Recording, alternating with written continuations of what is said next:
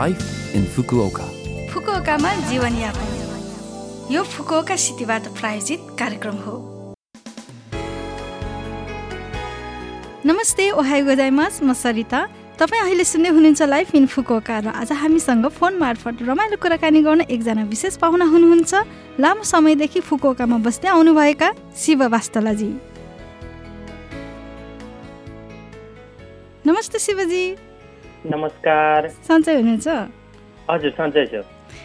त- कार्यक्रमको सुरुवातमा तपाईँ फुकोका आउनुभएको कति वर्ष भयो के गर्दै हुनुहुन्छ छोटकारीमा बताइदिनुहुन्छ कि ए हजुर ल म चाहिँ फुकुओका आएको दुई हजार दसमा हो हजुर र अहिले लगभग तपाईँको तेह्र वर्ष जति पुगिसक्यो है हजुर अ, अहिले चाहिँ यो फुकुओकाको यो सिजुका अ, भन्ने ठाउँमा बसिरहेको छु हजुर अब हजुर परि परिवारसँग बसिरहेको छु हजुर अ, त्यही नै भन्नु पर्यो हजुर तेह्र वर्ष भन्नुभयो है हजुर अँ। हजुर यो तेह्र वर्षको लामो बसोबासको अनुभवको आधारमा फुकोका सहर तपाईँलाई कस्तो लाग्यो छोटकरीमा बताइदिनुहुन्छ कि ए, फुकुओका सहर मलाई एकदमै चाहिँ सुमियासी भन्छ नि जापानिज भाषामा हजुर एउटा हजुर सजिलो बस्नको लागि एकदमै सजिलो सहरको रूपमा मैले लिएको छु कसरी भन्नुपर्दा अब यहाँको खानेकुराहरू पनि मिठो लाग्छ हजुर अब जस्तो हामी नेपालबाट आएकोलाई त हामीलाई यो डाँडा काँडा भएको ठाउँ हो हाम्रो नेपाल होइन हजुर अ, यहाँ कस्तो छ भने फुकुवाकोबाट अलिकति पलतिर मात्रै थोरै अलिकति आधी घन्टाको ड्राइभमा गयो भने हामी प्रशस्त यामाहरू जान सक्छौँ जस्तो आबुरा यामाहरू भयो अनि यतातिर तपाईँको सासागुरीको ओमेनतिर गयो भने त्यता अर्को यामाहरू भयो हजुर अब नजिकै उमीहरू पनि छ होइन जुन हजुर। समुद्रहरू यो विभिन्न कुराहरूले गर्दाखेरि यहाँको खानपान रहन सहन जस्तो वरिपरि डाँडा काँडाहरू पनि छ र सायद हिमाल के अरे यो समुद्रहरू पनि भएको कारणले गर्दाखेरि मलाई यहाँको हावापानी सौन्दर्य प्लस यो भनौँ न डाँडा काँडा हजुर, त्यो हजुर। सबैले गर्दाखेरि मलाई फुकुका एकदमै मन परेको सहर हो हजुर हजुर हजुर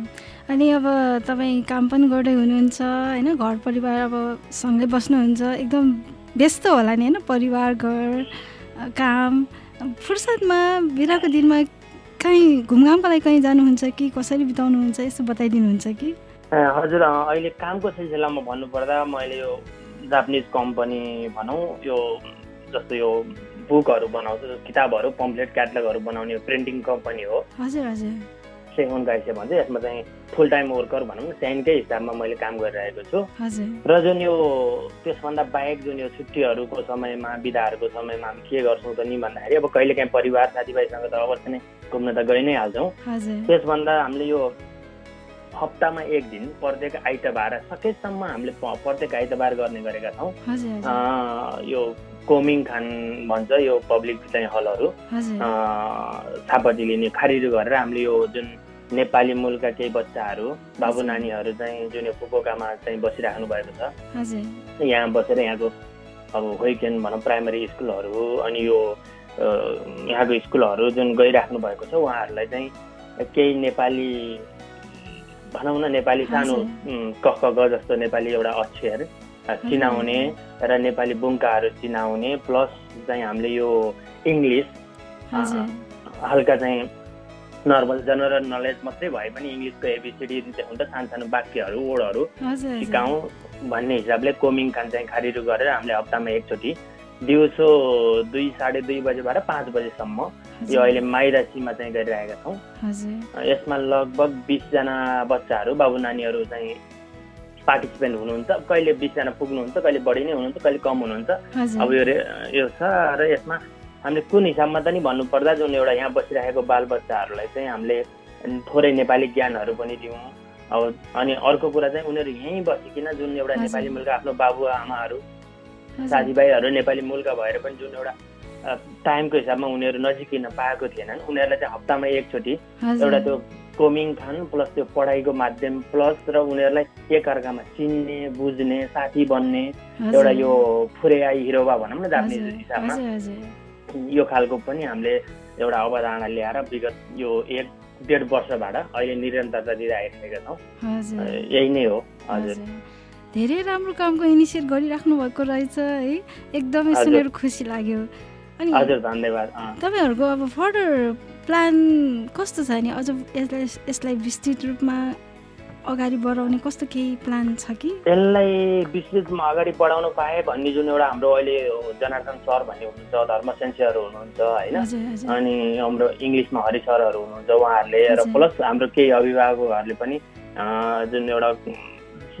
जोसँग सिप छ जोसँग ज्ञान छ जोसँग अरू चाहिँ टाइमहरू छ उहाँहरूले चाहिँ त्यो रूपमा चाहिँ सहयोग गरिराख्नु भएको छ हजुर र यसमा अझ हामीले यसलाई अलिकति बढी समेटेर हजुर अलि अलि बढी स्टुडेन्टहरू चाहिँ जुन केही छुट्नु भएको छ टाइमको हिसाबमा हजुर। होइन अँ, उहाँहरूलाई चाहिँ आइतबार मात्रै नभइकन कहिले शनिबार गर्न सकिन्छ कि अथवा कुनै टाइम मिलाएर गर्न सकिन्छ कि र अनि यो हजुर। कोमिङ फाङ पनि कस्तो हुँदो रहेछ भने जस्तो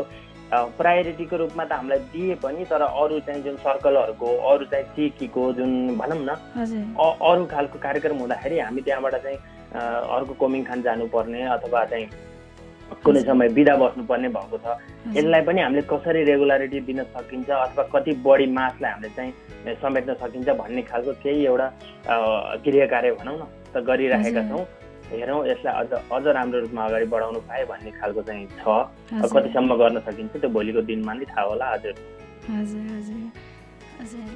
तपाईँहरूको यो इनिसिएसन एकदम अझ पनि फर्दर विस्तृत रूपमा एकदम राम्रोसँग अघि बढोस् भन्ने कामना गर्दछु हजुर धन्यवाद हजुर दाइसँग त एकदम कुरा गर्नु मन थियो हामीले छ त पाँच मिनटको कार्यक्रममा अ, लगभग कार्यक्रमको अन्त्यतिर आइसक्यौँ हजुर तपाईँको समयको लागि धेरै धेरै धन्यवाद पछि पनि हामीलाई समय दिनुहोला हजुर धन्यवाद मलाई पनि तपाईँको जुन यो एफएममा यसरी बोल्ने मौका दिनुभएकोमा म म पनि एकदमै खुसी छु अँ, फेरि पनि चाहिँ यस्तो मौकाहरू पाउँदाखेरि चाहिँ दिनुहोला भन्ने चाहिँ ए, के आशा गर्छु हजुर धन्यवाद हजुर धन्यवाद नमस्ते हजुर नमस्कार आजलाई यति नै कार्यक्रम सुनिदिनु भएकोमा धेरै धेरै धन्यवाद तपाईँहरूको दिन शुभ रहोस् नमस्ते